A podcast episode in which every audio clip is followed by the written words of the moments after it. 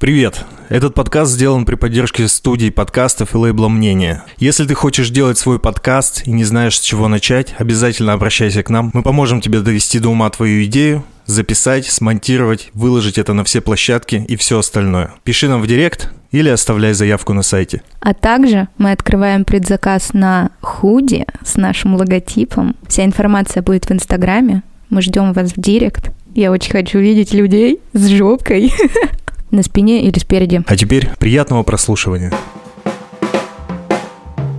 Салют, ребятки! С вами подкаст «Плохой пример». Его ведущий Тимофей. Это я и Александра. Это я. Сегодня у нас в гостях Коля Канищев. Всем привет. Привет. Я вот здесь аплодисменты ставлю. Ну все, я покраснел. Плохой пример, я правильно сейчас понимаю? Мы разговариваем на тему ошибок. Да? То, что ты да. как бы совершал Ну, и стал бы, или как? Это Вот можно фор- формулировать как хочешь. Это может быть что-то, что ты считаешь, что ты сделал неправильно, и тебе стыдно за это. Или просто где ты что-то сделал неправильно, и вы там типа потерял в деньгах, обидел человека. Что угодно может быть на самом деле. Э, Главное должно быть, ну знаешь, мораль должна быть такова, что ребята не надо так делать. Да, я на моих ошибках. да, посмотрите на меня. Вот я сделал, мне не понравилось, не надо. Короче, когда... Я, я не могу сказать, что это был пик популярности Мгм. Майтай. Ну, короче, вы Ну, только открылись, и вот вся наша компания дебильная, Иванов, Леся, Пономарев, я, и вот все и же с нами, мы прямо облюбовали Майтай, и там всегда, даже если шел дождь в летнике, мы продолжали танцевать. И я как-то себе чуть воспаление легких не словила, потому что шел большой ливень, и мы с Иваном, все такие под тентом, мы с Иваном бухаем и орем. У нас Ленинград, у нас рыба твоей мечты, вот это вот все. Мы не в Миньков полное. До 6 утра. Потом все, насмотревшись на нас, стали с нами. Кто-то заболел, и мне писали, тварь, тварь, какого хрена? Ты меня напаивала. Короче, у меня с Майтайм самые теплые воспоминания, потому что это мое студенчество. И самые яркие тусовки, Ну, вот эта атмосфера. 16-17 год. это Да, да, да. Бам, просто. Все дни рождения, все просто выходные. Ты приходишь поесть лапшу, но кто-нибудь из друзей тебя говорит, давай вот будет туса, и ты такой, да я, блин, одет как бомж, типа, они такие, ты чё, куда пришла? И вот, и ты потом до 6 утра, рыба моей мечты. Так что обожаю Майтай.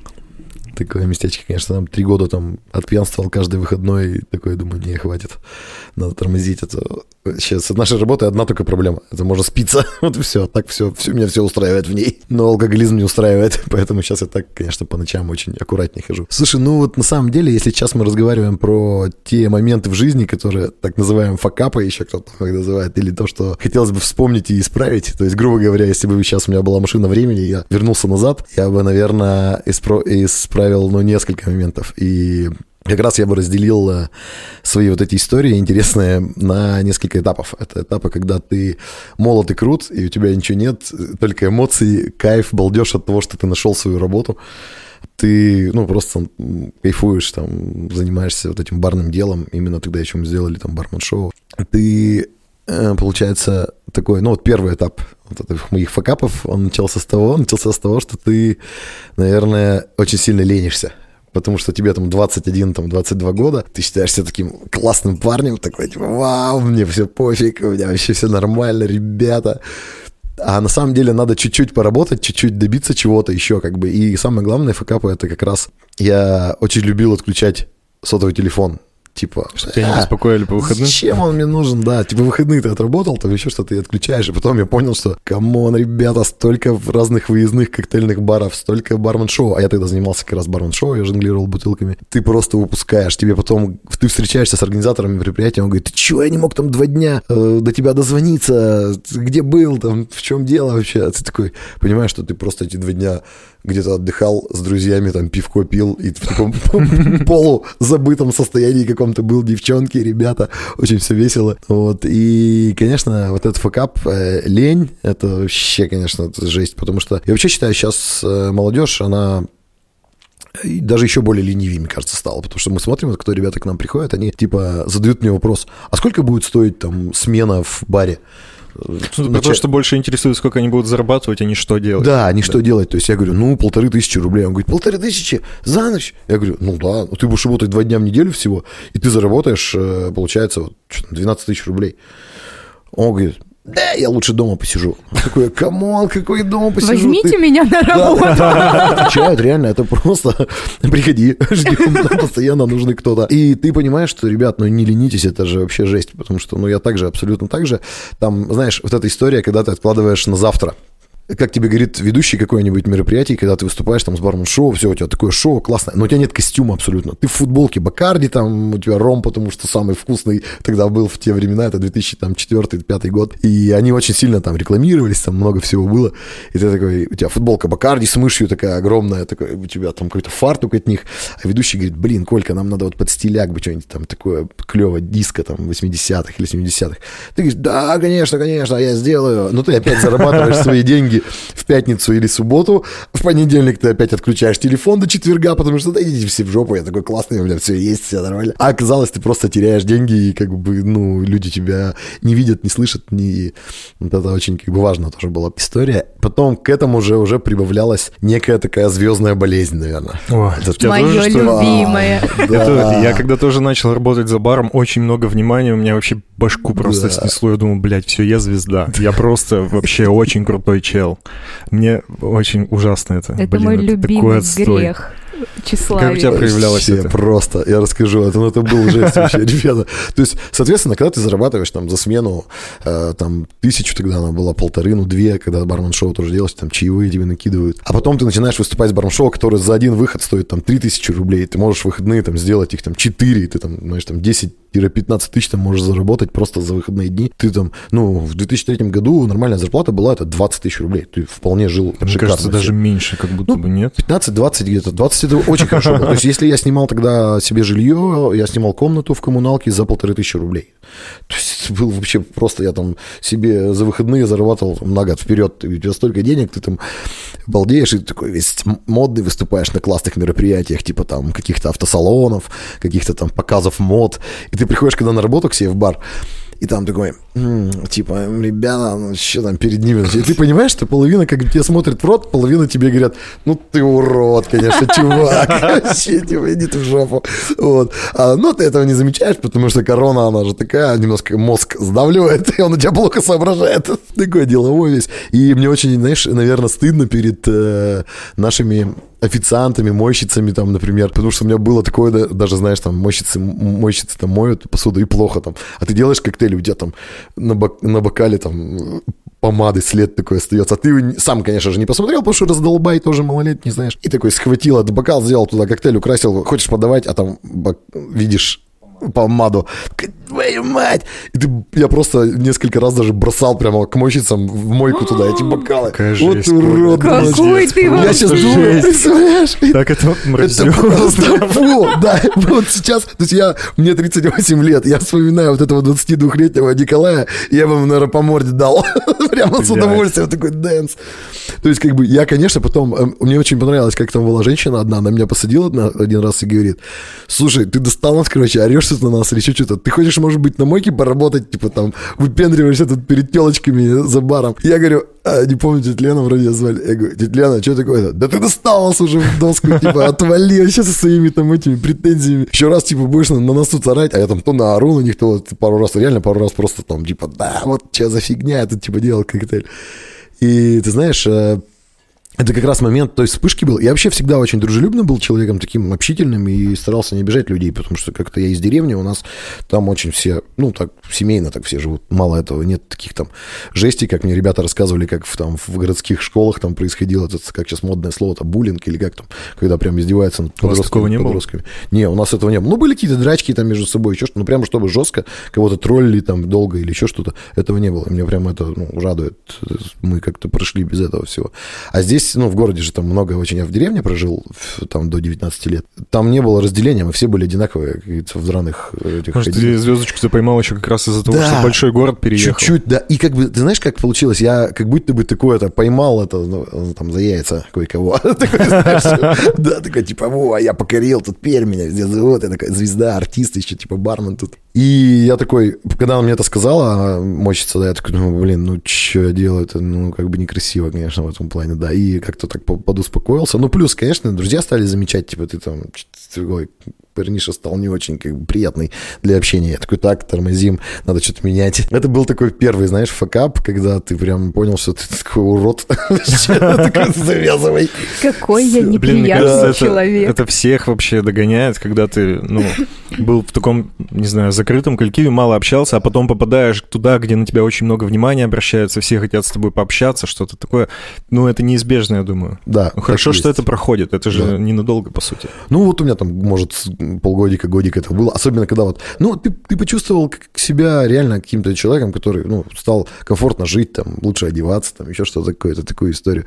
Вот. Ну, хотя я так никогда я, там, не любил бренды какие-то, еще что-то. Ну, вот как-то ты просто чувствуешь, что у тебя там, типа, деньги есть. и такой, Я король Я- своей да, жизни. да, Не да, обязательно да, одеваться, я- но знаешь, что можешь себе это позволить, этого Да. уже достаточно. Да, да, да. Ты знаешь, когда ты можешь там закончить э, работать там в воскресенье и просто там затусить с друзьями до среды. И барабану, это как класс. И вот это, да, ты создаешь вокруг себя круг людей, которые как бы тебе близкие, типа как-то по духу, там, по интересам, по каким-то, а типа все остальные, ну, типа, ну, привет, лошары.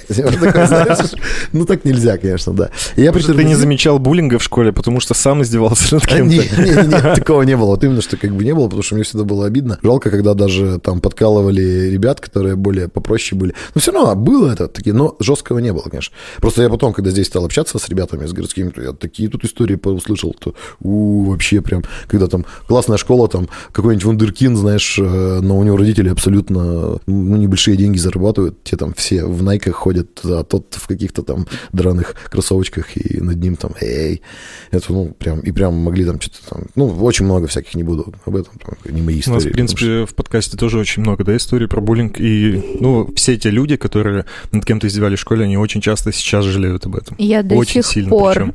каждый раз, Вот, кстати, когда отличный гость пример. приходит и рассказывает про то, что он кого-то булил, а я была тем ребенком, который над одноклассницей издевался, я каждый выпуск говорю, Женя, прости меня, потому что я была не права. Ну, такое, да, как бы тут вообще в этом плане. И все, и вот ты начинаешь, эта звездность это прошла какая-то, потом началось, конечно, вот этот улет э, полный, когда у тебя просто алкоголь, это как вода, ты, то есть, там, Заливаешься. заливаешься, пьешь, веселишься, там, нормально, типа, ну, я же, не, я же молодой парень, у меня все классно, то есть, та-та-та, там, вот, э, и это, конечно, такой, э, именно в нашей работе, это всегда большая ошибка, потому что ты начинаешь, ну, конечно, как в один прекрасный момент в одном из баров, где мы работали, такой уже человек мне просто сказал уже, Коля, ну ты что-то выглядишь не очень, как бы надо завязывать, наверное, с чем-то.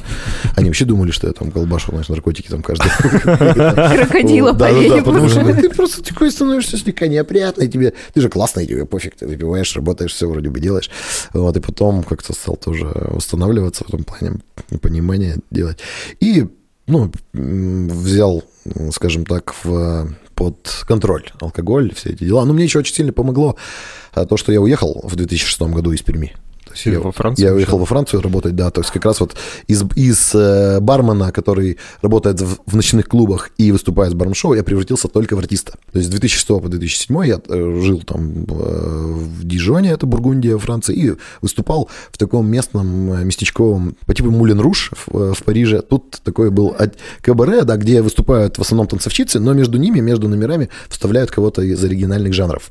И там как раз э, была история, что ты работаешь, все хорошо, там ребята все такие спортивные, какие-то либо акробаты, либо вот танцоры, танцовщицы, там много нас. И тоже, знаешь, э, э, как раз один из э, э, таких, наверное, историй, одна из историй, которые хотелось бы вот из тех времен вспомнить, это как раз отношения. То есть вот между парами там еще что-то. Мне понятно, мне там 22 года, я вообще мне никакие отношения не нужны. Я просто наслаждаюсь жизнью, там общаюсь с девчонками, еще что-то. И там э, был такой у нас Дима э, из, из Украины, очень классный такой взрослый уже танцор. Ему очень нравилась девчонка одна, Юля. И он э, как бы пытался с ней, ну, типа, там построить какие-то отношения. А Юля, понятно, там помоложе, она такая веселая, все дела, и ей хотелось все каких-то развлечений там. И я как бы, ну, такой, типа, думаю, ну, а что Диме там, это Димины проблемы, мне развлекаемся там, да. Я рок-звезда. Да-да-да, давай тусуемся, все, там у нее подружки, там еще, ну, тут танцовщицы, что они, все веселые девчонки. Все, все одного примерно возраста, типа там от 20 до 25, такие все. А Дима ему типа 30 там, или 32 было. И он так очень, у него были такие такие планы прям серьезные. Я только в конце мы с ним уже, э, когда закончился контракт мой там рабочий через 10 месяцев, мы так прямо душевно очень поговорили, а все время у нас были такие конфронтации, причем я боялся, что он мне наваляет, а он такой, честно, как бы, знаешь, но делал свое дело, все равно такой, знаешь, мешал ему где-то там, что-то, потому что он был такой подтянутый, очень танцор, он так всегда в спортзал ходил, выглядел очень так, такой сухой, знаешь, мышцы такие прям такой, оп, а я, ну, как-то тогда был не такой толстый, конечно, как сейчас, но такой худой просто, знаешь, дрищ там бутылками кидаю, шее, вот, и, соответственно, это то, что как раз э, мне ну, тоже немножко стыдно за это, потому что я, толком как бы мне и самому ничего не надо было, и у ребят там ничего, а может быть у них что-то получилось, себе тут, тут не крутился где-то. У нас там двое таких было раздолбаев, еще там один танцор Андрей был тоже такой, мы с ним два дружбанчика такие там тусовались, вот. А, и к нам приставал, приставал все время там а, гей. О геях можно говорить вообще? Конечно. Там приставал к нам гей, классный такой парень, парень был. Он говорит, Андрюша, Коленька, но вы уже когда порадуйте меня? В смысле, вдвоем, что ли? Он говорит, ну, а что такого-то? Мы его отвалили. И он когда... Ну, там, понятно, все время была какая-то тусовка совместная после концертов, выступлений. Там в основном команда была из Украины, э, из России там у нас было двое всего. Они как-то там... Такие дружные ребята, хорошие тоже. Я говорю, вот сейчас меня очень раздражает вся эта история, что происходит вот между республиками бывшими. Мне прям очень, ну, это не нравится, потому что это, это какой-то бред вообще. Все мы всегда дружили, все всегда круто было. И я работал с людьми, с украинцами. Там были болгары, украинцы, с э, Белоруссии было куча народу блин, мы просто вот так вот, очень френдли все было. И вот, и получается, тусовка, и он каждую тусовку, этот чувак нам говорил, типа, ну что вы, как, пеньки сегодня нет? Отвали нас. Мой Ты нас хороший. не поймаешь. Он там вообще угорали всегда там. Такой сладенький, прям я люблю представляю. Да, да, да, он такой всегда. Он говорит, ну, я вас жду, мой номер 225. Ну, когда в гастроли где-то куда-то уезжали. То есть вот такая история про Андрея с Юлей. То есть, блин, может быть, у ребят семья была, если бы это... Там еще один минус, огромный минус, который я приехал и понял, что у меня недоработка была в чем? Это изучение языков, конечно. Там была огромная возможность учить язык, язык просто французский, английский. Английский я потянул, опять же, до какого-то уровня. И опять лень матушка, типа, ну, мне хватает разобраться, куда идти, что купить, там все вот эти вот мелочи. А мне еще Саша, наш руководитель, говорил, он говорит, Коля, общайся больше с французами. Ты что, у тебя такая возможность, вот за год можно прям хорошо его выучить, там, например, там, здесь остаться и работать или еще что-то там. И я такой говорю, да-да-да-да, как обычно, да-да-да, завтра, завтра, завтра, завтра, завтра, завтра. И ты такой прям раз. А некоторые ребята как раз э, там две девочки были, они прямо плотно общались с французами, ежевечерне с ними разговаривали на разные темы, то есть прям с фразы. Они выучили язык без теории. То есть они вообще ничего не писали. Просто в общении? Они просто общались. И у них настолько м, багаж был фраз разных вот э, именно постановки речи. Круто. Просто они потом, им очень это помогло. Мне кажется, они до сих пор где-то там работают в Европе. Вот английский и французский они с ними изучали, потому что там как раз очень круто все это развито. У них э, во Франции даже некоторые предметы после там пятого или какого-то класса начинают вести на английском. Там географию, например, на английском преподают, типа еще что-то. Это Я вот здорово. раньше работал на концертной площадке с баром, и очень много приезжало ну, из Европы музыкантов, и они все на английском очень хорошо разговаривают, прям супер вообще классно. И постоянно стыдно, потому что ты в России вообще не бей, не мей, они там два-три языка все знают, а ты ни, ни на одном не можешь с ними поговорить. У меня нет такой проблемы.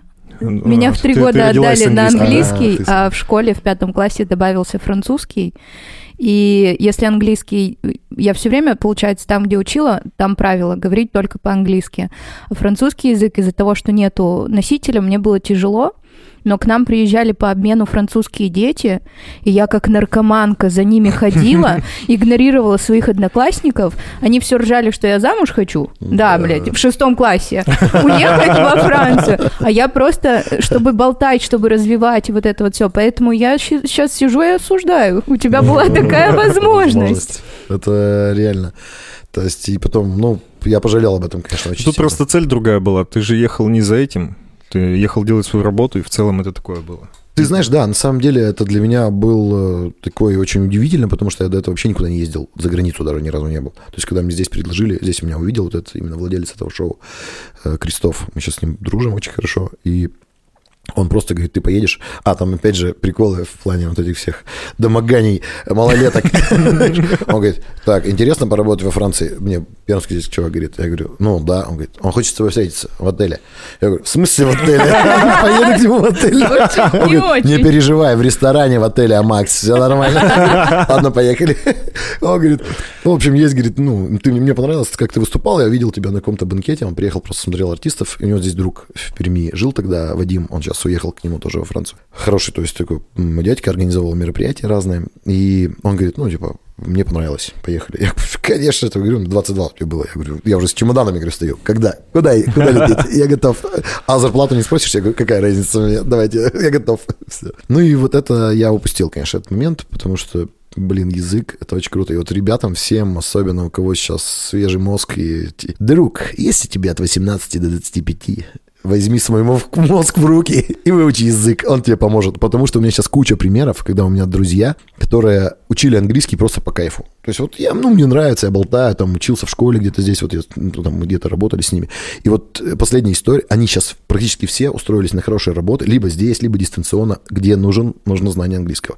Последний из э, приколов, это до пандемии, у меня два товарища уехали э, работать в хорошую компанию. В этой компании было вакансия руководителя. Взяли только того, кто, у кого есть английский язык. У чувака сейчас 300 тысяч зарплата, и он просто говорит, I like it.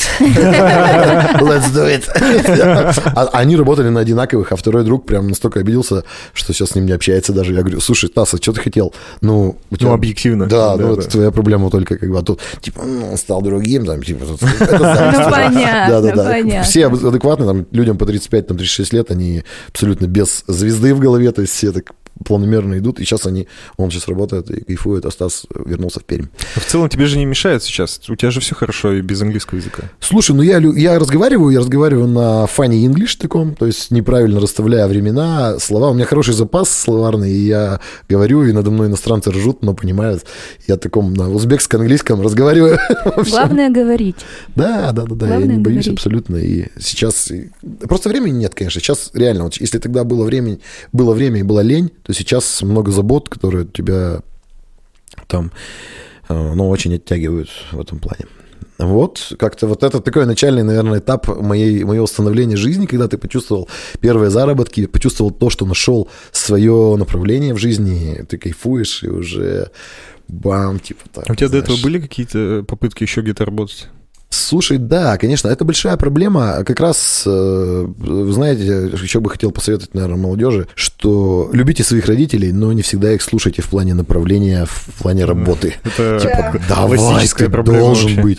Да, ничего вы никому не должны. Вы, родители, должны уважать, ценить то, что они вам дают, ну, слушать их, конечно, но объяснять им популярно и спокойно, ну, где-то вот после 18 лет уже можно так с ними разговаривать, что типа, мам, пап, ну, как у меня вот там, знаешь, у меня отец инженер-механик, у него лучше, чем фразы Чувак, ты должен закончить автотранспортный колледж сначала в Конгуре, а потом пойти там в политех, и у тебя будет классная карьера, там, я в нефтегеофизике всю жизнь отработал, я там устрою. Я говорю, да не нравится мне ваша нефтегеофизика, я не знаю, чем я хочу заниматься. Ну да, ну как бы папа мне в 19 лет свернул этот спальный матрас в деревне и говорит, вот это твое, и вот Уходи. все. До свидания. За что я ему очень благодарен. Сейчас как бы спасибо. Нет, ну там была такая история. Меня не забрали в армию. А, Соответственно, я там уже надо было решать, типа, либо ты учишься в высшее образование, получаешь после там среднего технического, и либо ты ну, работаешь. Э, Работать в деревне мне не хотелось, потому что там я сторожем там отсидел там один целый год на, на пилораме там. было весело. Но потом, типа, такой раз я поеду в Пермь. Ну, и я не знал, понимаешь, у меня было закрыто все вот это вот. э, А родителям как раз вот, дорогие родители, если вы нас слушаете, совет вам, да, э, направлять надо людей. То есть я вот советую направлять, прямо показывать, смотреть, что ему нравится, где он ему будет интереснее, потому что, вот, грубо говоря, вот эта история с жонглированием теми же бутылками, может быть, я, ну, до этого мог бы в цирковой какой-то пойти, тоже бы стал артистом с удовольствием вообще. А, но как бы это тебя направляют в русло свое какое-то обязательно. Как сейчас, так же я со своими детьми, чтобы не совершить факапа, то есть я им просто говорю, дети, я буду очень счастлив, если вы будете готовить еду, наливать напитки или встречать гостей. Но если вы не захотите, я на вас тоже не обижусь. Все. Мне кажется, проблема была именно вот поколения прошлого, когда детей заставляли идти куда-то учиться. Меня точно так же мама отправила учиться на токаря. Я думаю, что у тебя в голове вообще было? Ну, типа, какой завод?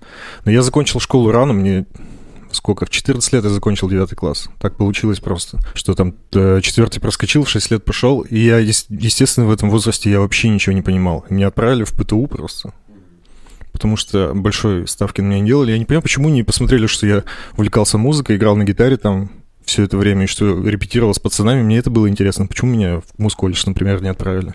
Вот это очень странно. Сейчас, так как я старшая в семье, я первый блин комом. У меня брат Погодка и тот, которому 17 будет в августе. И вот тому, которому 17, Брат Погодка и тот, который родился потом? Да. Вот.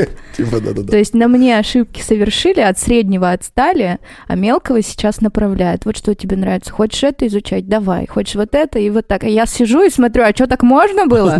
Вот я всегда хотела заниматься чем-то общественным, типа там журналистика, театр, еще что-то. Мне сказали, иди на юрфак, блядь.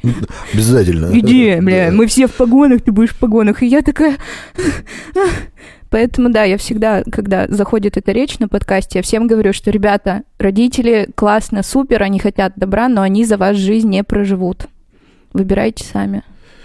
И это очень важно, да, история, потому что ну, никак ты не будешь ну, ты должен сам решить, кем тебе стать. И поэтому... Но я как бы хочу как раз вот тоже один из советов, наверное, про всем этим, что должно быть какое-то одно направление, в котором ты движешься, типа там, ну, в моем случае, там, барная, ресторанная история, и плюс вот какое-то увлечение, которое тебе помогает жить тоже. То есть обязательно, то есть вот ты правильно говоришь про музыку, это очень здорово, то есть я считаю, что если нравится человеку заниматься музыкой, надо достичь определенных успехов, потому что это потом может помочь просто ловить кайф от того, что ты играешь там в какой-то местной рок-группе, зарабатывать деньги выходные дополнительные, как бы во время того, когда ты ловишь кайф от этого, еще что-то. Потому что, ну, есть же, как бы, у меня много друзей, которые работают на очень крутых работах. А он говорит, мне не нравится эта работа, но где еще заработают такие деньги? Как бы я кайфую. Он вот, он зарабатывает от этой истории, а, например, в выходные дни, там, свободное свое время, он занимается чем-то еще то, что ему нравится, он превратил в дополнительный доход свое хобби, где он прям расслабляется и кайфует. Это тоже, ну, тоже свой путь, как бы, это же разное, они бывают. Так что вот, и вот эта история с э, разными, разными такими факапами, когда ты ничего не знаешь, ничего не понимаешь, но тебе надо идти куда-то делать, и Тут как раз факапы родителей тоже никто не отменял в этом плане. Да, дальше вот как раз, когда ты уже понял, когда ты приехал, уже ты аккуратен и начинаешь делать себе костюм нормально красивый для выступлений, приехав из Франции, потому что Не выключаешь телефон. Не выключаешь телефон, понимаешь, что ничего себе, сколько заявок нормальненько получилось. То есть, знаете, такая-то история. Тут, наверное, знаешь, один из э, главных факапов э, вот этой серединки моей понимания жизни, уже когда ты начинаешь вставать на более серьезные такие рельсы, чтобы на них уже устойчиво держаться, потому что я после приезда из Франции я приехал, да, кстати, там не совершив факап, что типа я тут останусь в Европе и там будет лучше, потому что, дорогие мои друзья, везде хорошо, где нас нет. Пожив целый год в Франции, я понял, что ты там гастробайтер обыкновенный, никому там не нужен, там 90% э, людей живут просто вот, ну типа вот я живу в Европе. Вот круто мне. Как бы. А сам на самом деле выходит раз в месяц поиграть в боулинг, и все. И у него там ни друзей толком, потому что менталитет другой, никого. И все тусуются, опять же, с русскими там, ищут себе корешей тут где-то, кто рядышком мучается. Сути, все то же самое, только локация другая. Все, да-да-да. И у тебя ни денег толком нет, ничего там тебе не дают. Ну, понятно, кто-то становится резидентом, специалистом. В общем, если ты крутой специалист, езжай куда хочешь, там, Европа, не Европа, Америка. Но если ты просто хочешь поехать, потому что хочешь, я вот такой классный и поехал, то это провал будет стопроцентный, как бы. Поэтому нужно аккуратнее в этом плане. Да, у нас очень многие путают туризм и миграцию. Конечно, конечно. Они приезжают, видят эти холщенные, красивые, яркие улицы, как все кажется просто и классно, но ты потом возвращаешься, ты же на отдыхе, а когда ты уже переезжаешь туда работать, и ты сталкиваешься с тем, что, допустим, здесь ты классный специалист, а там ты будешь, ну, в лучшем случае, хостес в ресторане. И вот начинаются проблемы у многих. Многие возвращаются, что типа либидо задевает эго, что да, типа конечно, вот я такой конечно. классный, почему вы меня не цените? А ты в чужой стране, там ты никому не нужен. Никому, абсолютно. Там вообще, там нужны только крутые. Я говорю, там у нас вот э, знакомый был дядька, который ходил все время на шоу, тоже там недалеко от Дижона жил, в сторону Лиона. Он говорит, э, ну его взяли, он физик, физик-ядерщик. Он говорит, я очень люблю нашу страну, Россию, но я переехал во Францию, потому что, извините, там я зарабатывал 15 тысяч рублей в месяц и жил в коммуналке с двумя маленькими дочками и женой. А тут как бы я приехал, у меня сейчас зарплата там 4000 евро, у меня свой автомобиль от компании выданный. Ну, его взяли в какую-то контору по разработкам, потому что он ученый. Но он немножко переквалифицировался. У меня двухэтажный дом свой. Вообще, я просто наслаждаюсь жизнью. Жена может не работать, там у нас все обеспечено, там все сделано. Там, как-то так. И тогда это что-то 4 или 5 тысяч евро даже было у него. Ну, очень как бы хорошие деньги, даже под этим меркам. Да, там да. Он даже сегодня. комфортно жил там и сейчас и живет, я думаю, что... Ну и, в общем, приехав сюда, в Пермь, я такой думаю, так, надо было надо что-то делать. Такой, думаю, надо открывать свое заведение, все-все-все. Ну и главный такой, наверное, факап, который случился с, вообще, о чем сейчас жалею прям очень сильно, потому что я бы, наверное, свой маленький любимый бар открыл бы еще раньше.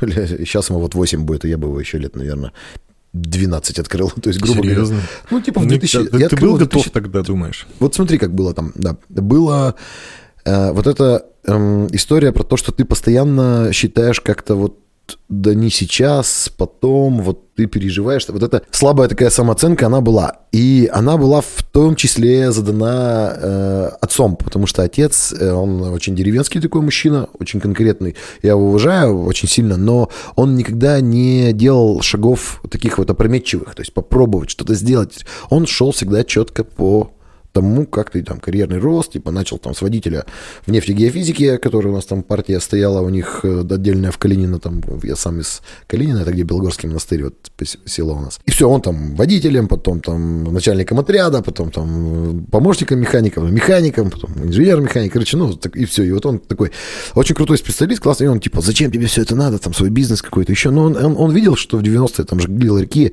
там стреляли по машинам, понятно, он переживает. И ему кажется, что до сих пор, если ты свой бизнес бизнес откроешь, что тебя тут тут же кто-то к тебе подъедет, типа, да, гони бабло. Но это вот как раз была боязнь, от которой он тебя отговаривал всегда, типа, не надо, не надо, надо работать, вот нашел там все, работай, все это такое, и типа, ну и плюс там, это вообще какая-то клуанада, клуанада это все ваши, эти все эти ваши бары, это бармшо, мне вообще не нравится все. Он признал, когда мы только третье заведение открыли, он говорит, ну, серьезно, вроде не просишь, ну ладно, нормально, давай. Ну, строгий такой отец у меня вообще, конечно, я за многое, за многое, за многое благодарен, потому что всегда это Главное его качество это то, что у него семья, это он ну, для нее всегда все делал. У меня сестра еще младшая. То есть он все всегда делал, пусть он не был каким-то там таким популиком клевым, с которым можно было потусить, а только леща от него выхватить можно было. Даже до сих пор. Я даже до сих пор с ним разговариваю, пап, так, стоп, э, мне уже 38, у меня уже своих двое детей, я поэтому как бы... Бесполезно. Не надо меня сейчас учить. А он такой, ну ладно, ладно. Ну, такие отношения другие стали, потому что он увидел, что я как бы, ну, в чем-то достиг определенных высот, и он как бы рад за это, конечно, балдеет. И получается, вот эта вот боязнь сделать что-то. Это было очень важно. Я, я почему-то всегда мечтал, что я вот сейчас присоединюсь к каким-нибудь классным ребятам и с кем-то все сделаю. Вот. Типа, ну вот я сейчас поработаю у них там управляющим, или я там поработаю барменеджером, но вот они же ведь меня продвинут же, ведь они же меня возьмут в долю ведь когда-то. Дорогие друзья, что за наивность, Шполя, что за наивность? Ну, я добрый такой, Слушай, блин, так странно звучит, а почему это должно было произойти? Просто, ты знаешь, я такой очень открытый человек. Я говорю, несмотря на то, что я вот там, например, в первые годы своих успехов словил звезду и был таким слегка противным эгоистом, на самом деле, как бы абсолютно не эгоист. Я очень привыкаю к людям, с которыми работаю, и за это как раз хочу передать респект, можно, да, команде? Конечно. Своей. Это вообще, это, это семья, мы абсолютно все разные, каждый со своими заморочками, тараканами. А сколько человек прямо... в штате? Наверное, больше сотни же. У нас человек 120, наверное, да. Офигеть вообще. Там, ну, кто-то постоянно работающий, кто-то вот... Э, мне, ну, где-то, да, такая история сейчас. И вот основной костяк, ребята, с которыми мы принимаем решения, постоянно советуемся, это просто, это всегда такой легкий взрыв мозга иногда происходит, споры, ругачки такие. Ну, все в рамках, конечно, без там переходов каких-то жестких. Вот. И, но мы вместе, и это очень кайфово, потому что я вот это люблю очень. И я всегда хотел себе такую команду, с которой я буду работать, как бы, ну, прям вот так вот долго, качественно, и что мы будем расти, там, и люди будут со мной делиться. Но люди, как правило, меня просто выжимали там по полной программе, спасибо, чувак. Вот. Ну, мне нравится, что многие были как раз э, честны всегда со мной. Это вот первое там место работы, например, там это вообще кайф просто ты работал.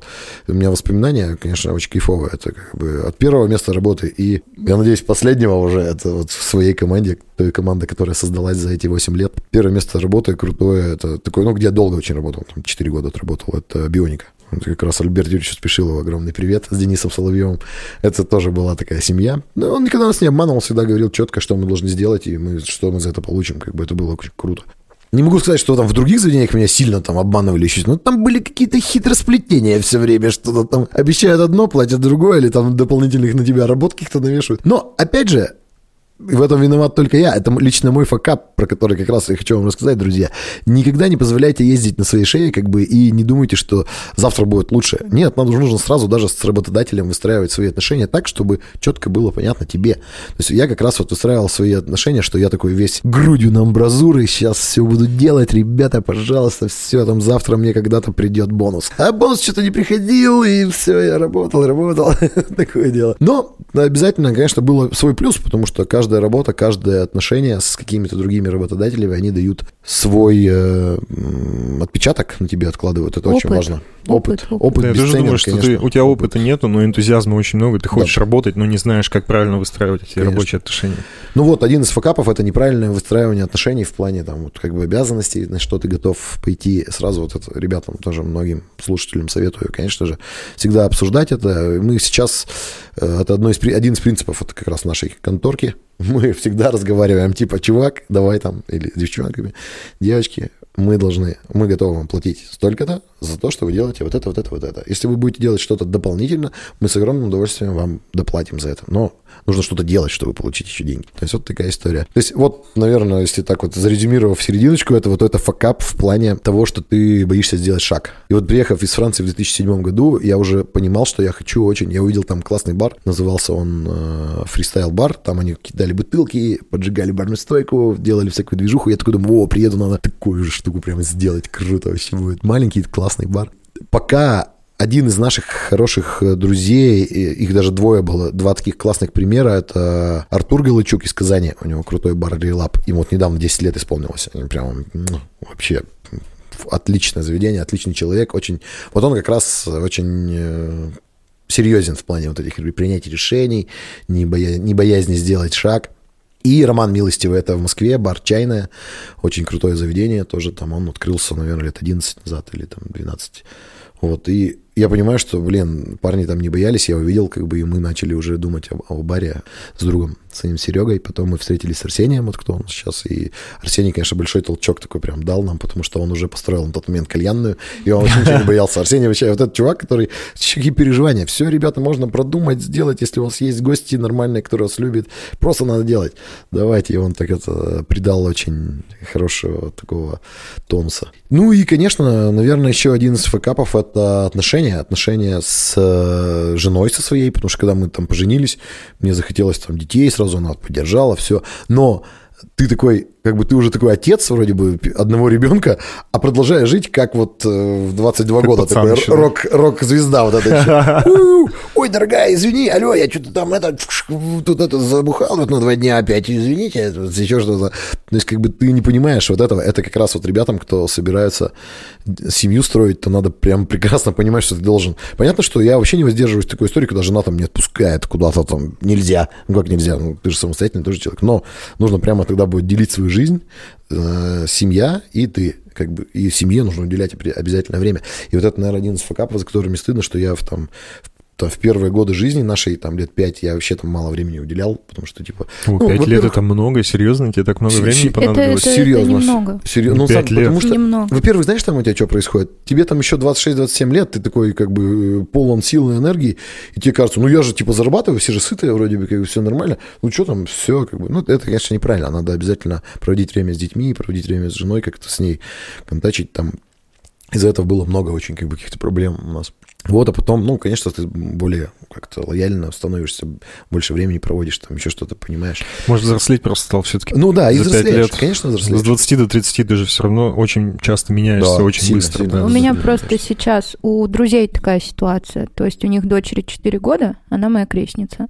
И когда она появилась, то есть всю беременность мой друг был готов к этому, а когда ребенок родился, в его жизни ничего не поменялось. То есть э, образ жизни, то есть футбол с пацанами, пойти пиво попить. И первые два года а, его ж- супруга, она очень страдала, и она вот, когда ее увезли уже с э, эмоциональным истощением в больницу, потому что никакой личной жизни, только ребенок, только ребенок, он тогда осознал, и вот сейчас они еще на пути к тому, что вот он взрослеет и начинает чувствовать себя папой полноценно, а не просто типа я тебя кормлю, я типа все делаю, что какие претензии.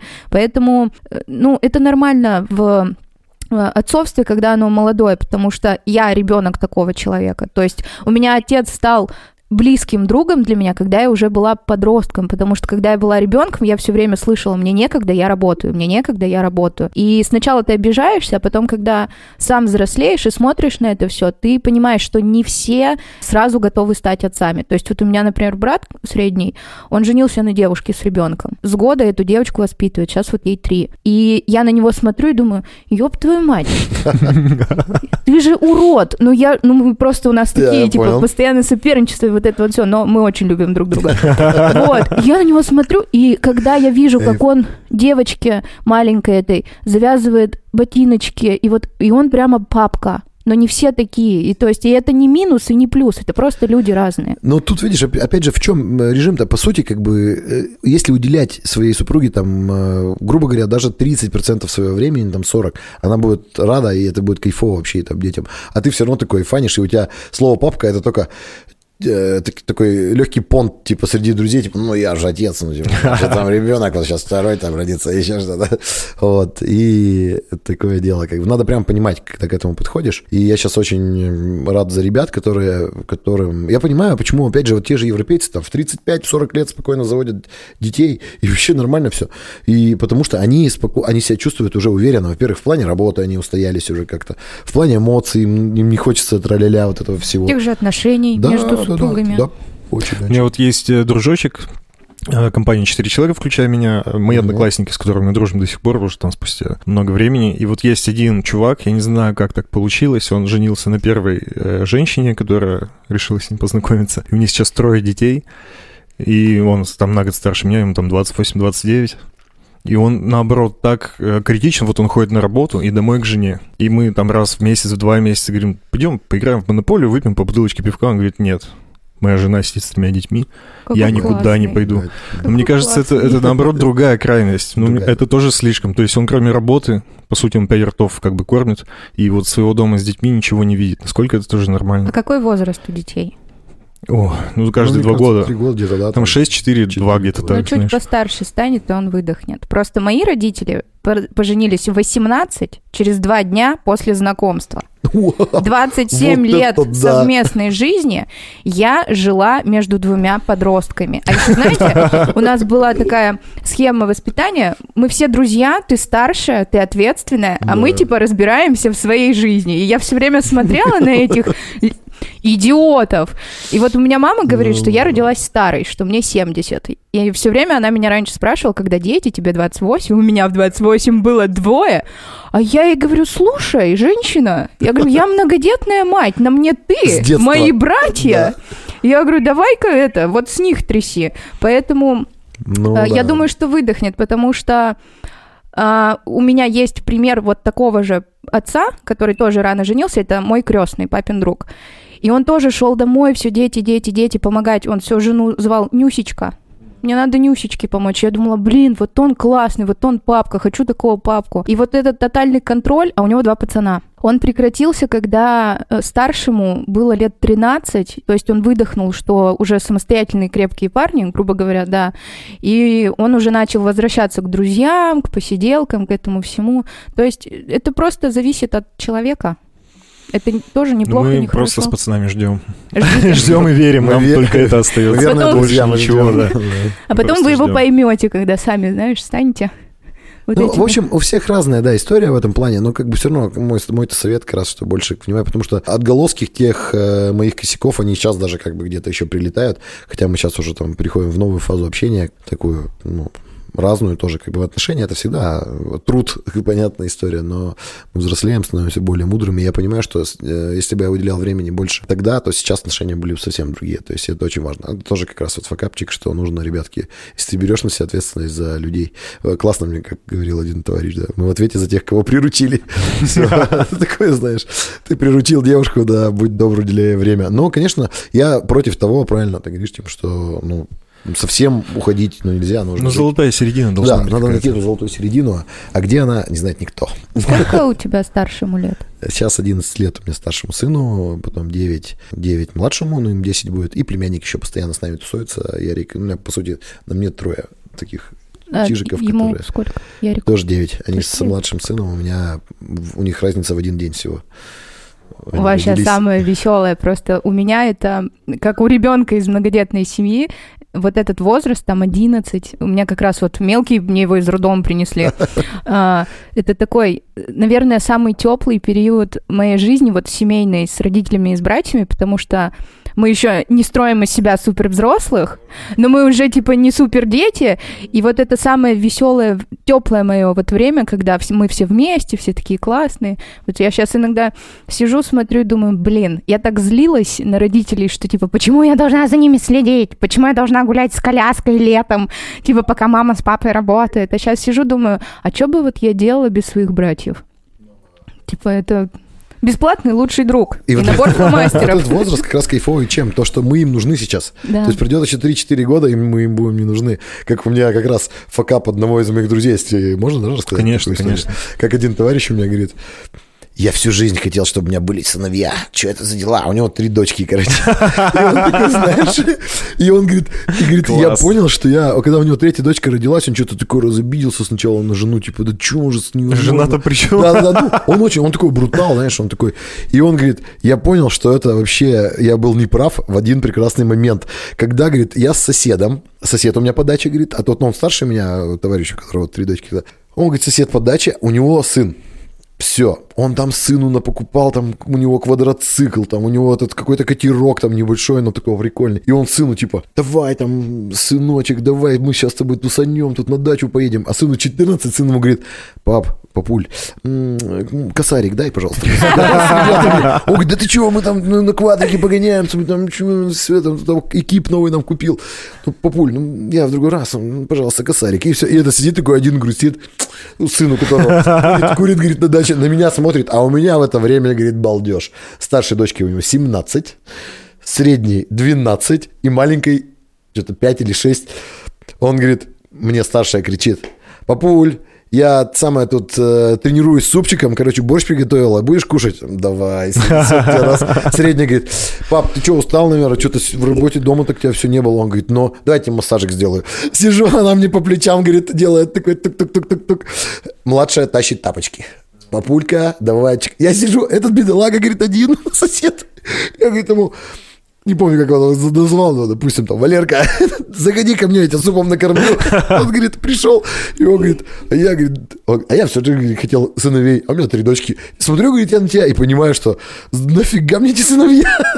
Короче, дочки дома, типа, все вот. И вот он, я, говорит, такой счастливый. И жену там вообще просто на руках носит, хотя, когда третью родила, я ему такой, типа, что за фигня? А он такой, знаешь, качок такой здоровый, такой мужик, такой, ну, прям пацана надо, чтобы можно было там, вот, эх, с ним. А тут девочки. И он сейчас просто говорит, я абсолютно, ребята, счастлив. Во-первых, девочки всегда какие-то результаты в учебе лучше показывают. Все эти секции какие-то. Ну, они такие все вот умнички. А парни, как бы, это не то. Да, это круто, конечно, в этом плане. Дочки, сыночки и все дела. Так что вот, и потом пошли дети. Я говорю, вот как раз уже э, одним из, наверное, тоже для меня перестать бояться, как бы, и действовать. Это как раз второй ребенок, когда родился, они у нас погодки. Ты понимаешь, что что-то надо уже делать, и как раз вот, вот эта вот нерешительность, это, это то, о чем я как бы очень жалею, потому что году в 2008-2009 надо было уже спокойненько барчик-то открыть. Вот, но опять же, респект нашей банде, команде, семье, с которой мы сейчас работаем, потому что Арсений очень сильно меня э, вдохновил, типа, говорит, все нормально, надо делать, все будет хорошо. А клиентная все еще сейчас работает? Клиент он закрыл. Он, он ее продал, э, потому что у него просто не было времени заниматься. Она очень сильно была завязана на него. У него были все гости, друзья, и, соответственно, он этих гостей всех перевел в наш любимый маленький бар Спикизи, и все там как бы тусуются, ходят, а там он, он просто его как, э, ну как, не то, что как готовый бизнес продал, он просто посчитал, что там диваны какие-то еще, и вот его там ребята какие-то другие занимаются. Там сейчас вроде бы даже не кальян, а доставка, если мне не изменяет память. Вот. Ну, это было как бы сделано на благо того, что проект другой зажил как бы лучше, и дальше у него забот, у него сейчас очень много, он там экономикой занимается, всей стройкой, это все на нем. Вообще И по нему никуда. не скажешь, что он такой решительный. Ну, он Он, решительный. он очень спокойный, и Ну вот да, на фоне вашей команды всегда он такой серый кардинал, потому что ты яркий, Антон тоже везде мелькает, а он всегда в такой тени. И когда я слушала ваше интервью на различных этих, я всегда слышу, что вот он задал импульс, вот он задал, и я такая, «М, как обманчива Ну внешность. да, конечно, ты что нет, он очень много как бы. У нас, видишь, он, во-первых, он э, очень взвешивает все хорошо, потому что там мы можем там с Антохой там, ва, спорить, что-то мысли накидывать там с Ильей Жужговым, например, тоже там, с Никитой Белозеров, у нас барменеджер, тоже это вот такие вот ключевые фигуры, ребята. У нас там, ва, ва, ва, ва, Арсений может как бы, так, парни, подождите, давайте вот это вот, тут лучше так, лучше так, тут не надо, тут вот там вот. Он так рассуждает прямо. Короче, он переваривает то, что мы накидываем, то есть, да, он просто лишнее от- отметает, и, типа, вот это вот нормально там, такая вот история в этом. Вот, и он как бы очень решительно, он всегда решительно, а это как раз тот человек, который э, родителям спокойно сказал еще там в юном возрасте, типа, он, мы тоже разговаривали ним, типа, дорогие мои родители, я вас очень люблю, но не надо меня учить, что делать, как бы, я вот сейчас сам буду. И пошел, и он очень много, как бы, добился в этом плане. Молодец. Ну и, соответственно, помог мне, потому что один из факапов, который я избежал, это было как раз перед открытием спикизи бара, это желание купить там рум-бар. Знаете же такое заведение. Там нам предлагали, стоит, типа, да, работает. Они тогда предлагали что-то за 3 там, миллиона рублей его продать. А мне все, я понимаю, что мне очень надо. И мы идем туда с Серегой, разговариваем. Он говорит, сколько денег есть? Я говорю, ну, три-то нету, миллиона, четыре есть. Ой, четыре. 400 Нормально. тысяч есть.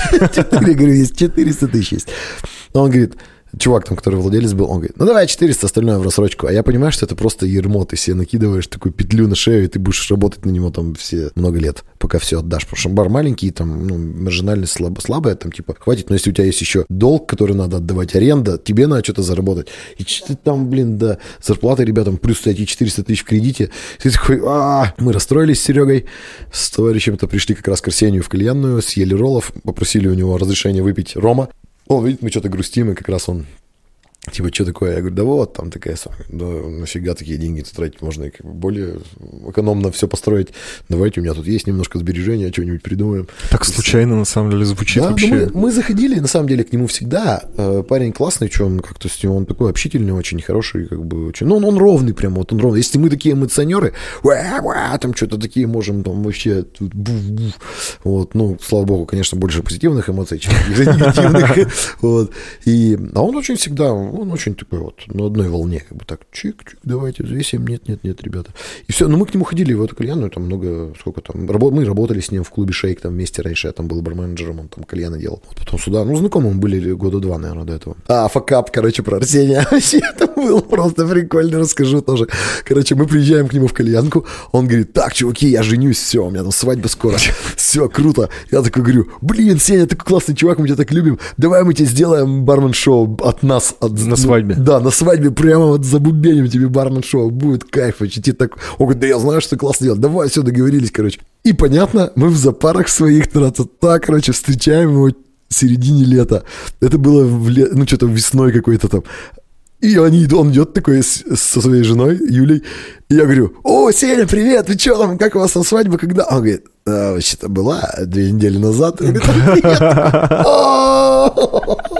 Я как шоу? А он что, стеснялся напомнить или что? Э, Ну, он как-то... Он, я, короче, даже спросил дату вроде бы, или что-то не записал. Короче, как-то произошло так, что мы просто тупанули с серыми, забыли про это. Проебались. Проебали, короче, всю историю. Мне так неудобно было. Я такой думал, о, сейчас каждый раз, когда заходит дело о свадьбе, ну ты тоже был, ну что выступал, что, что у меня там. Я Все помнят бармен-шоу твое, блин, вообще. Он все время ткал это. Так что, Сеня, еще раз извини. Вот. И это такой тоже, знаешь, такой фановый факап, который прям, ну ничего, ну, ничего плохого не сделал, но и хорошего тоже обещал, не выполнил. Это очень как бы такое дело. Вот, и потом как бы решительность пришла, и мы сделали, как бы, ну, говорю, опять же, благодаря команде мы решились, очень классная была история. Вот эта нерешительность, вот, вот как раз это, наверное, значимая очень для меня ошибка была в жизни моей. Потому что даже когда мы открывали свой первый бар, я ребят собрал и говорю, парни, блин, я не знаю, что я буду вам платить зарплату, потому что мы только начинаем работать. Мы там взяли в долги, там залезли, там что-то мы открыли, там еще что-то. Они на меня посмотрели, говорят, ты что, дурак? Ну, угомонись, успокойся, все нормально, мы в тебя верим. Типа, все хорошо будет, как бы там. Все они говорят, ну что? Я говорю, я просто не понимаю, как мы это все там, ну, фирнем или что-то, потому что я никогда не занимался бизнесом. Я крутил бутылки, я встречал гостей, наливал им, еще что-то. И... Веселился. Веселился, как бы, и получал за это деньги, круто, как бы. Это, ну, на самом деле, такой некий рок-н-ролльчик такой был, когда ты вот круто все. И надо перейти вот этот этап, когда ты берешь ответственность не только за свою семью, еще и вот у тебя перед тобой 15 человек, которые сейчас тебя будут ждать ведь ежемесячно а то и два раза в месяц, как бы, желательно, вот. И мы такие раз, и все началось, и я прямо, ну, туда я похудел мощно, вообще очень переживал, там, тогда я тоже к этому времени не сильно еще так это набрал, грубо говоря, там, мой нормальный вес там 90 был, я тогда, помню, килограмм 7, наверное, скинул, такой еще подтянутый был дрищ. Ну, потом, конечно, когда понял, что все хорошо, расслабился, с которой сейчас борюсь, кстати. Это тоже факап жизни, когда ты считаешь, что ты всегда будешь молодой и крутой. Это капец. Я это понял после 30 где-то двух, наверное, лет, когда вместо 90 килограмм веса я стал 100 килограмм веса, а потом 106, и потом зафиксировался на 112. Вообще. Мы с Антоном, когда записывали подкаст на коленках, уже после записи что-то заговорили за спорт, я говорю, блин, я сколько раз не пробовал начать, мне всегда через силу приходится, скрипя зубами. И он сказал, ну, вам с Колей вот в одну команду. Он говорит, такой же. Приглашаю в команду. Я уже привык, кстати, к спорту. И а, я еще не готов, я не готов. Четыре месяца я хожу уже. Ну, у тебя возраст А, я, кстати, хожу тоже. Я начал последние два месяца ходить, но я там стараюсь по 15 тысяч шагов хотя бы делать. Браслет себе нацепил специально, чтобы... Пешком, да, ходишь? Да, ну, я вообще ставил себе цель на этот год начать бегать. И с ребятами, что... Я тоже не люблю бег, но мне почему-то... Я вот много ну, наслышался про эту эйфорию бегуна, угу. и я думаю, я хочу кайфануть хотя бы разочек, чтобы добиться вот до этого уровня добежать. И с ребятами посоветовался, которые бегают, они сказали, начни ходить хотя бы нормально, вот походи полгодика, угу. чтобы спокойно уже не уставать, ну, у меня тогда можно было. начинать, да. Я тоже начал с ходьбы, а потом пересел на, на автомобиль вот недавно совсем. Э, начал ездить за рулем. Это тоже факап, кстати, мой. Мне почему-то казалось, что мне никогда не нужны права, еще что-то. Потом думаю, ее просто, ну как нужны. И в 37 удобно. лет я только получил. Да, это так удобно. Вообще оказалось тоже, ребята, все равно. В любом случае, то есть мой совет это обязательно их получить. Пусть они просто лежат хотя бы даже. Потому что я потом... Я думаю, жене сейчас права сделаю, пусть на меня катает. Даже вариант. Нормально. А сейчас я начал ходить прямо в спортзал. И вот этот вот факап свой, что я думал, что я буду всегда классным и замечательным, и незначайно 22 килограмма потолстел. И ты понимаешь, что ты просто становишься унылым говном. Просто ты не можешь уже как раньше эй, вот так сделать, потому что ты устал после слова Да-да-да, после слова ты устал. «Э, ребята, ну, в общем, пис, пис, да, все хорошо. Вот, и, ну, это плохо. И сейчас как бы как раз, ну, мотиваторы мои, это, конечно же, Антоха Аборин, там, Илья Ружгов, они большие молодцы. Блин, я смотрю, вот людей... таких качков прям, они же вообще спорт-спорт, прямо а. вообще. Я думаю, блин, я не представляю даже. Это надо, чтобы спорт был твоим прямо хобби. Слушай, это Иначе... жизнь еще для них. Вот взять нашего Антона, это капец, он не представляет вообще, как без него жить. То есть он, он может проснуться, он может как бы работать до часу ночи, и ты потом смотришь, он уже в 8 утра побежал. Я говорю, ты с ума сошел? Он говорит, ну я, ну мне надо пробежать, потому что мне будет как-то не По-другому не может. Я хочу, мне нравится это. Мне говорит, я же не встаю, мне же никто не будет, давай беги, пинает там. Я сам встаю и побежал там. Или какой-нибудь сайкл там крутит, это вообще какой-то ужас, мне кажется. Я умру там на этом сайкле сразу. Он там еще там раз, и потом еще тренировочка вечером Куда вообще? И, ну, это вот это как раз факап того, что ты думаешь, что ты всегда будешь классным и интересным, таким молодым, молодым и красивым. Нет, ребята, это я неправда. Недавно, недавно смотрел видосики на Ютубе, где у тебя бармен шоу, да. ты там вообще стройный красавчик, прямо вообще. Ну, какой там 2004-2005, может, год. У меня вес был 87, там, 90 килограмм, а сейчас у меня 112 был, но сейчас я благодаря спортзалу до 106 его скинул, слава богу, уже полегче, я себя чувствую прямо ура. И, ну, и результат я планирую вернуться как бы к весу там в 90, хотя бы там 92 килограмма, чтобы дальше хе-хей, они... Э, э, Желе. Да. Вот. Это такая история, да, вот когда ты начинаешь, э, то есть будьте более решительные, ребятки, и не стесняйтесь делать то, что вы хотите, потому что ты, да, ты иногда, ну, типа, там, да ладно, у меня не получится. Ну, если ты не попробуешь, ничего у тебя и не получится, то есть надо пробовать. Это все классно, вот ты начинал, вот первые успехи, сейчас ты как сядешь? Сейчас ты уже большой бизнесмен, Ну, У тебя дядя. много, много проектов. Бывает, ошибаешься? Конечно, ездишь конечно, мы к этому и подходим, да, как раз Вот. это, наверное, вот серединочка, которую рассказал, да. Сейчас, нынешнее время, ты знаешь, это, наверное, од- один из самых главных факапов, это было нежелание делегировать. Ошибка большая, потому что ты тормозишься в Блин, развитии. это же еще очень сложно Это доверить страшно. кому-то что-то. это да. страшно, и как бы там, ну, ты прямо такой, типа, да нет, я все сам, я все сам. И это было даже, я тебе скажу, что это было даже прямо конфликт в моей голове. Особенно, когда парни, ну, как бы тут мне не стыдно за это, потому что я сделал правильный ход, но оно чуть не стало факапом, когда, знаешь, мы открывали там Руброй, например, Туда пришли два очень... Ну, Антон стал из э, шеф-повара уже как бы таким партнером полноценным. Он начал управлять, он начал э, приносить... Прямо говорить то, что как бы он, как он считает сделать. А я... И Илья пришел, Жужгов как раз. А я как бы человек, который барный и такой менее замороченный. Ну, ресторанная сфера, она очень замороченная. Это, ребята, я вам скажу так, что если бы у нас, наверное, не было в команде вот этих парней... В я виду бы ресторанная, в отличие барами- от барной? Да, я бы, наверное, барами дальше и занимался дальше. Ну, с Арсением вместе там еще. А когда пришел Илья Жужгов, пришел Антон, они очень сильно дали толчок. Конечно, конечно, мы там вместе работаем, без- безусловно, ну, это ме- это совместный такой успех, но они задают темп в таких заведениях, как Руброй, Нолан, э, Лапшичная, вот Антон очень там ведет и очень круто. Потому что это абсолютно другой подход, это более, это другие заработки у ребят, во-первых, потому что для бар для меня это сложная работа всегда, ну, ты знаешь, там это как бы тусовка, пьяные люди, и там чаевых там меньше оставляют, там еще что-то, и как бы ты такой, ну, надо всегда лояльно стараться с ребятами как-то общаться, там делать, а ресторан это всегда строгость, потому что там крутые чаевые, если ты хороший сервис делаешь. Там нужен сервис для того, чтобы был э, крут- круто было ну, заведение, чтобы развивалось. Нужен сервис, чтобы получать чаевые тем же людям, которые делают этот сервис. За этим надо все время смотреть. Любая мелочь там. То есть, если в баре что-то тебе могут простить, в ресторане э, нет. Это другое. Кафе, ресторан это другая история. И вот как раз открыв, они начали рулить. Илья был еще тогда немножко стеснялся высказывать как бы мне какие-то слова через спросить. А Антон уже начал прямо двигать и иногда даже не советуясь со мной, знаешь, там что-то за- задвигать. И у меня, понятно, я же там амбициозный, я же нифига там такой деловой парень, постарше тем более. У меня начало это прямо драконить, что за фигня, почему вот появился какой-то Куда молодой ты лезешь? самец. Да-да-да, такие мысли нехорошие в голове забегали. Ну и понятно, конечно же, я э, тормознул эти нехорошие мысли, то есть корона-то уже там осталась, слава богу, в 2005 году, в шестом. И я, короче, думал, что же мне, как мне быть-то? Я, короче, вообще в Руброй не стал ходить просто, целый месяц туда не ходил. Просто Обиделся. Не, Блин, как, не как подросток какой-то. Вообще. Не я обиделся, думаю, что он не просто обиделся. Не аб- обиделся. абстрагировался. Абстрагировался, да. Такое это как бы. не- Потом, чтобы просто понять, что будет, вот, вот, вот они там сами будут делать, что там будет. Ты знаешь, я пришел, там круто вообще, там лучше еще стало без меня, потому что я хожу, что-то вставляю свои... И я стал просто отталкиваться от того, и вот как раз, что ребята профессионалы, и вот как раз мой совет не совершать факапов это коллегам, что не давать молодежи, как бы крутым парням развиваться. Потому что ну, зачем ты их позвал к себе?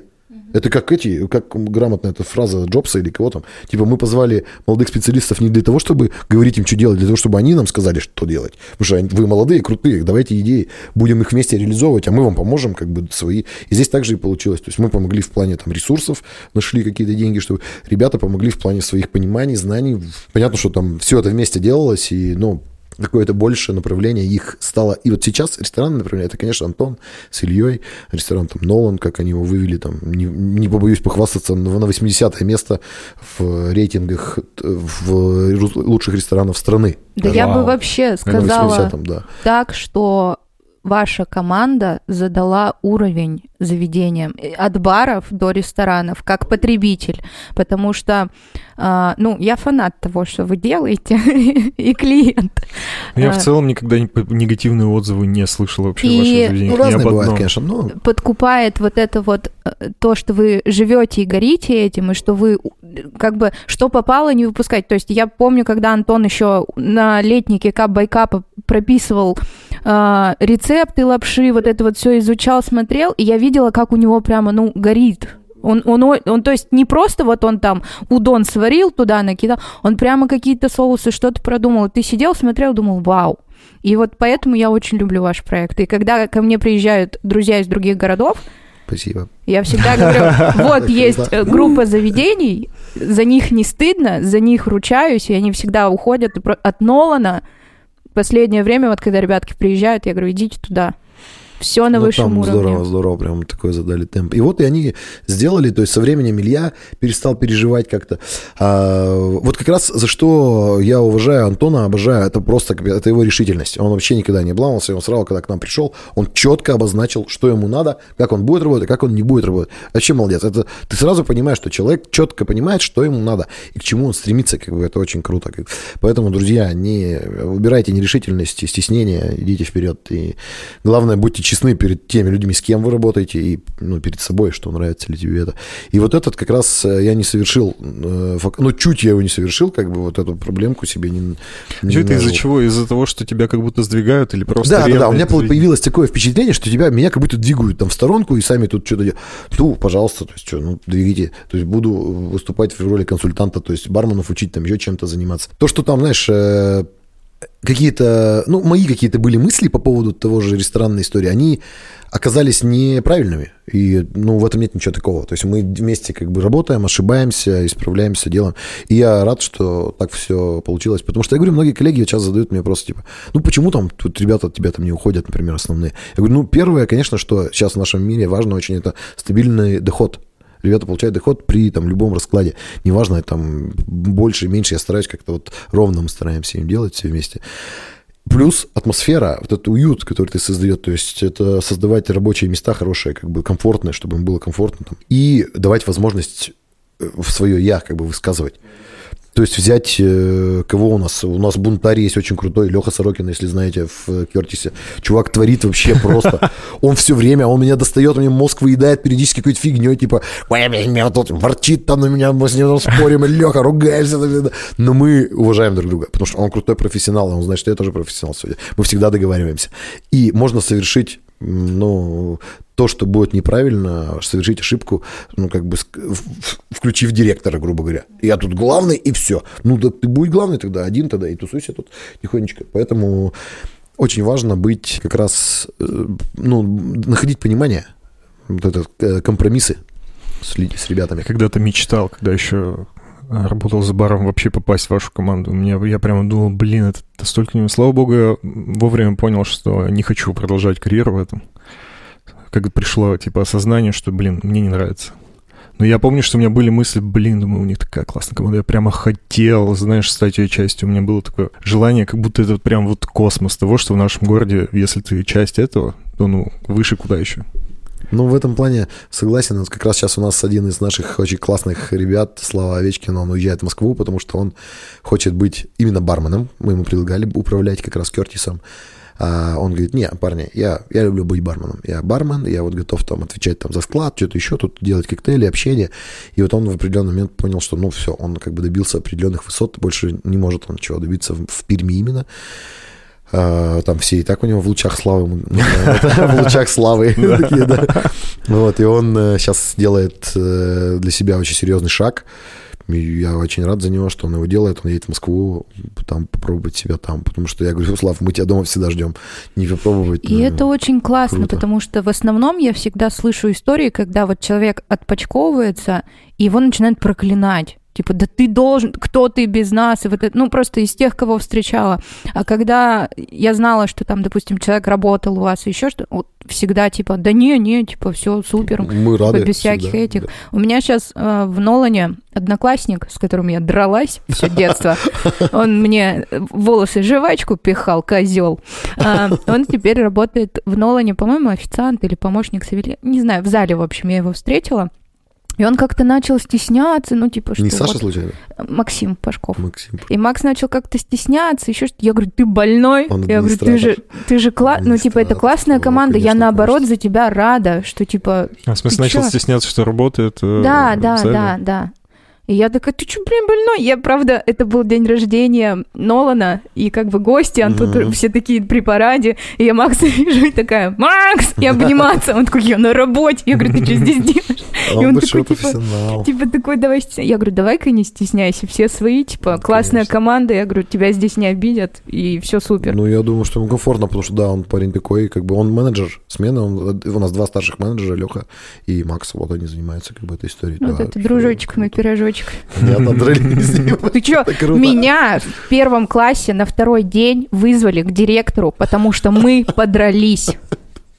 Он ударил меня по спине портфелем, а я пнула ему между ног. И вот тогда я узнала, что мальчиков туда бить нельзя. И вот это из-за того, что... Ну, он тоже из многодетной семьи, и у нас с мамой подружились, и мы как-то вот все время вот у нас, как с моим младшим братом, так же с Максом мы там. Но при этом он, наверное, один из немногих моих одноклассников, за которых все время болит душа, и вот ты желаешь самого лучшего. Мы редко видимся, но я его тогда... Я прямо думаю, чего стесняю, Макс? Антон, Это тот, которому вырезали яйцо, или это другая история? Не-не-не, это другая история. Другая история. Макс, не переживай, все нормально, проходим, ничего не расскажем. Вот, поэтому я, когда... Я думаю, что ты, блин, стесняешься? Классная команда, Ну, ничего позорного. Ты что, типа, дурачок, что ли? Я говорю, все супер.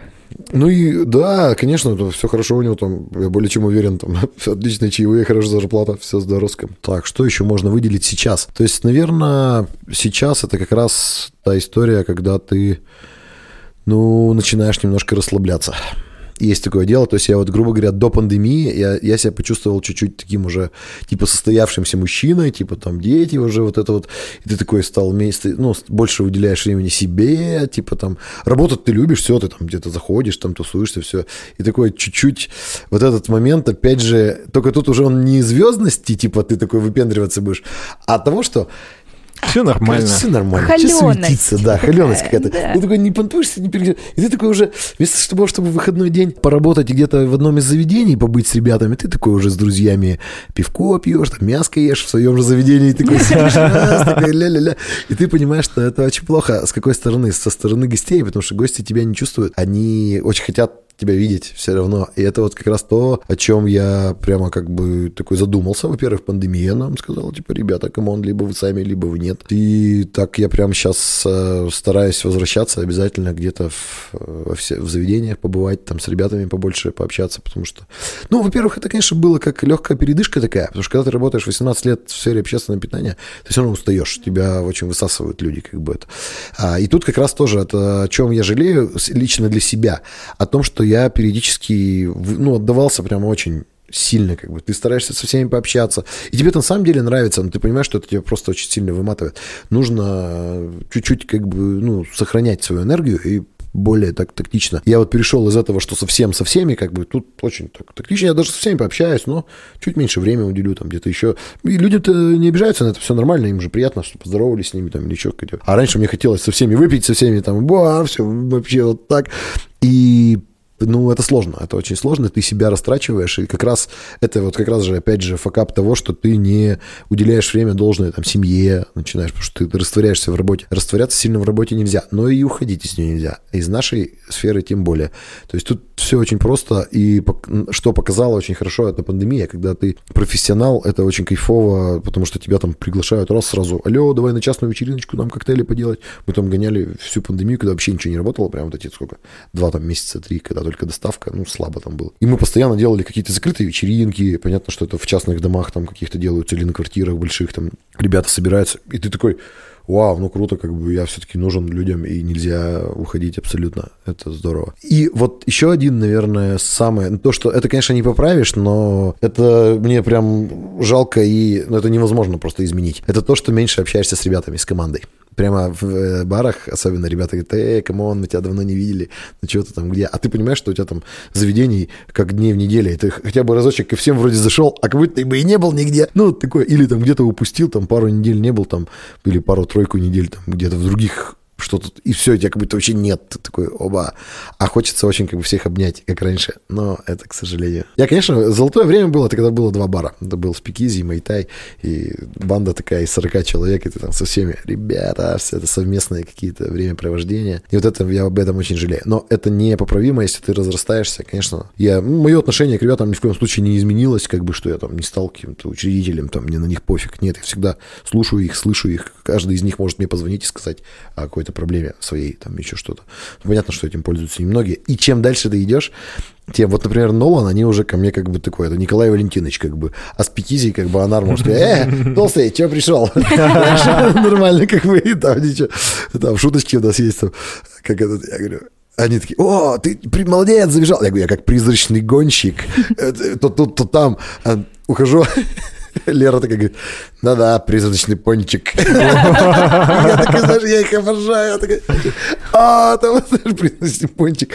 мы, ну вот они как бы спокойно ко мне относятся, это очень круто, это то, что ну, я не поменялся нисколько, как бы просто стало много забот, ответственности, вот и все. Вот в этом плане, наверное. И это очень, конечно, жалко. Хотелось бы прямо бах, вот так вот А все. обнять всех. Слушай, а правда, что в пандемию тебе чуть ли квартиру не пришлось продавать? Или это Ну, слушок? на грани, мы были на грани, да, всей этой истории, то есть я как бы спался, конечно, все в порядке, и... а получилось как, мы просто, ну, у меня семейство большое, я говорю, вот, то, что племянник, там, бабушка, мы все там дома, всей толпой всегда, и живешь, живешь там до сих пор в хрущевке, как раз вот тоже факап, знаешь, там раньше можно было придумать и взять тебе там эту ипотеку, а ты все думаешь, да, ну, вроде пока еще там не время, там не время, вот тоже как бы такой факапчик, когда ты прям, ну, да купи ты себе побольше квартиру, ну, будешь там платить там на- на 15 тысяч рублей больше. Ну, возможно, это есть, ты все равно уже зарабатываешь, как бы что-то еще.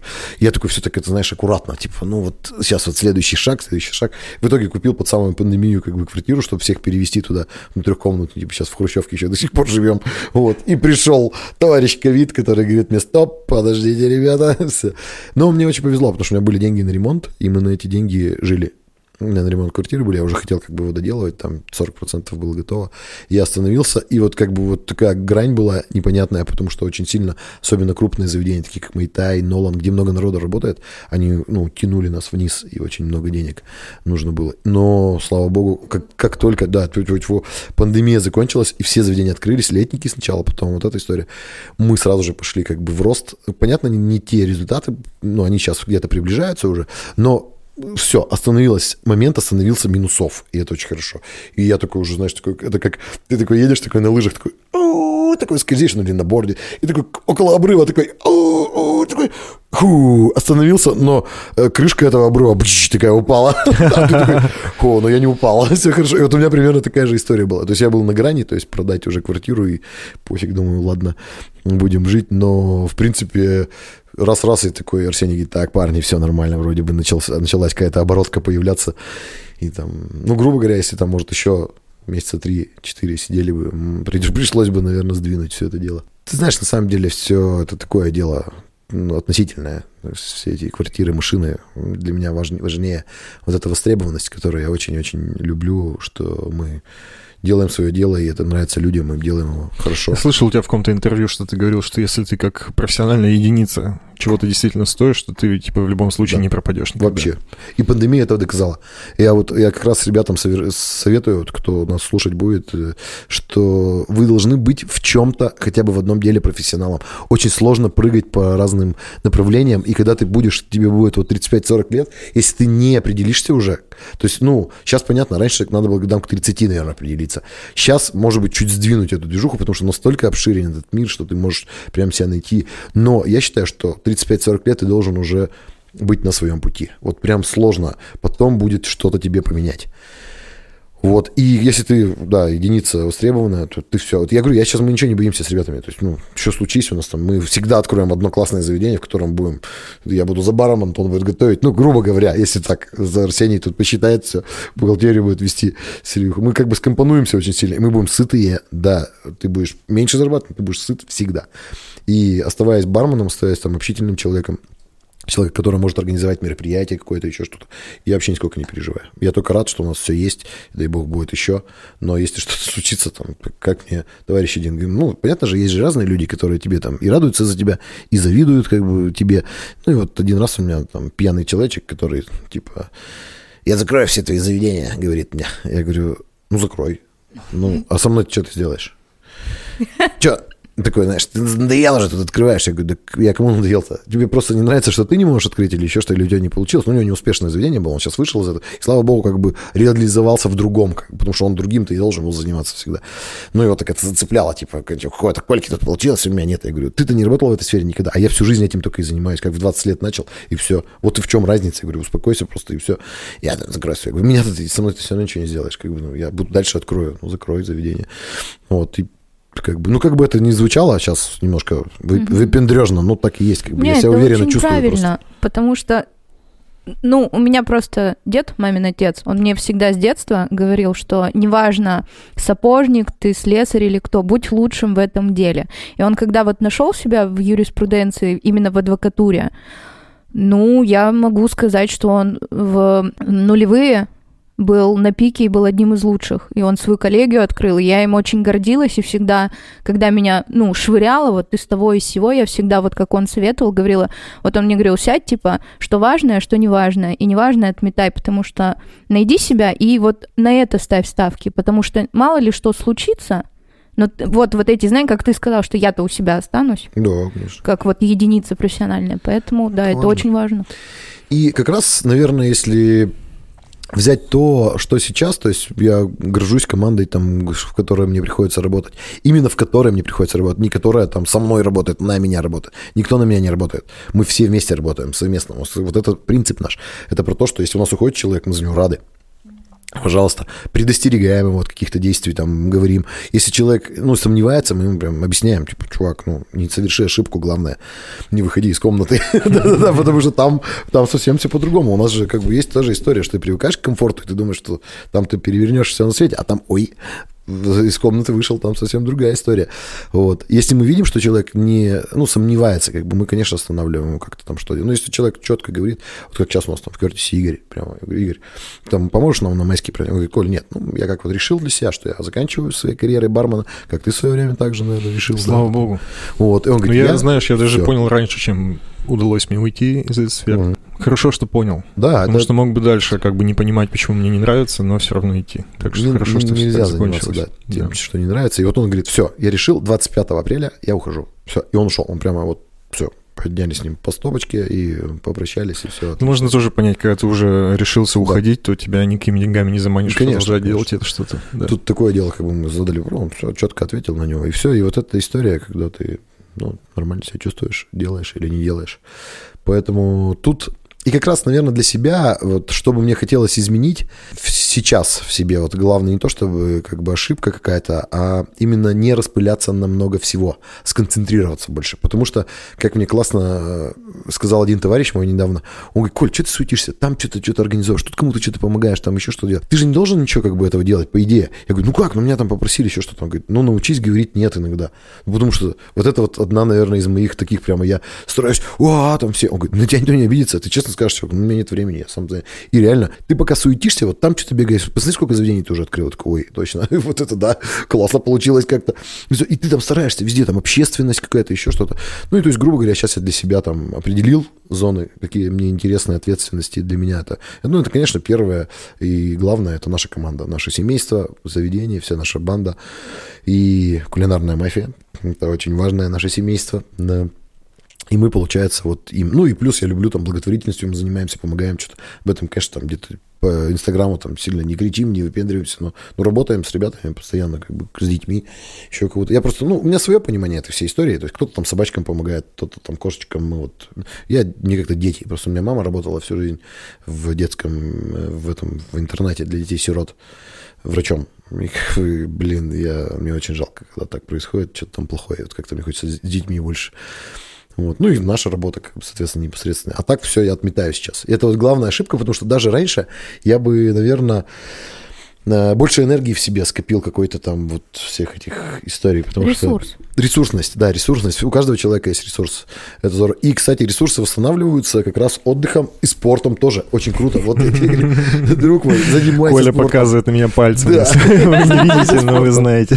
Потому что силы становятся, мозги начинают прямо соображать. Очень круто, как бы мне очень нравится это. Я говорю, я понимаю, вот опять же, вот Антоха, что он занимается спортом, это очень круто, потому что мне кажется, если бы он спортом не занимался, он поубивал бы всех давно. Что на кухне, ну, это одна из самых ответственных, да не одна, а самое ответственное э, подразделение вообще в, любом месте, как в баре, в ресторане, потому что там, ну, не так все легко и просто, как за баром. Там, там много ответственности, много вот этого контроля за свежестью, за всеми, потому что у тебя виски никогда не протухнет, если ты его туда не разбавишь только. А за мясом, как бы, извините, надо еще и последить, как бы, как оно что. И вот он, я понимаю, насколько напряженная у него работа, и как он в спортзал ходит, прям там по, по 7 тренировок в неделю, и он прямо там бух, выкидывает и снова с новыми силами идет вперед. Поэтому ресурсность, и сейчас я как бы не совершаю этих ошибок, я более сохраняю свой огонек, такой, не, рас, не раскидываю ему всем, не, эти факела не отдаю, типа, на тебе, на тебе, все, с своим только тихонечко, раз, спичками так, раз, спичечку, вот, спичечку, спичечку, зажигаем, ребята. Ну, как-то так, вот это, наверное, самая такая, э, сейчас из последних ошибок самое главное, что хватит уже так Распыляться. распыляться, Да. надо сконцентрироваться на чем-то. Отличное завершение. Супер. Просто большое тебе фанат. спасибо. Да я давно, я давно. Понимаешь, я люблю открытых и харизматичных, которые не притворяются и не корчат из себя. И поэтому респект вообще. Спасибо. С вами был подкаст «Плохой пример». Коля Канищев у нас в гостях был. Спасибо Да. тебе большое, что пришел. Великолепный. Спасибо, ребят. человек. Рад Очень пообщаться. Очень классная история. Спасибо, что поделился. Че, и помните, мы не совсем бесполезны. Мы можем быть плохим примером. Пока-пока. Пока-пока. Пока.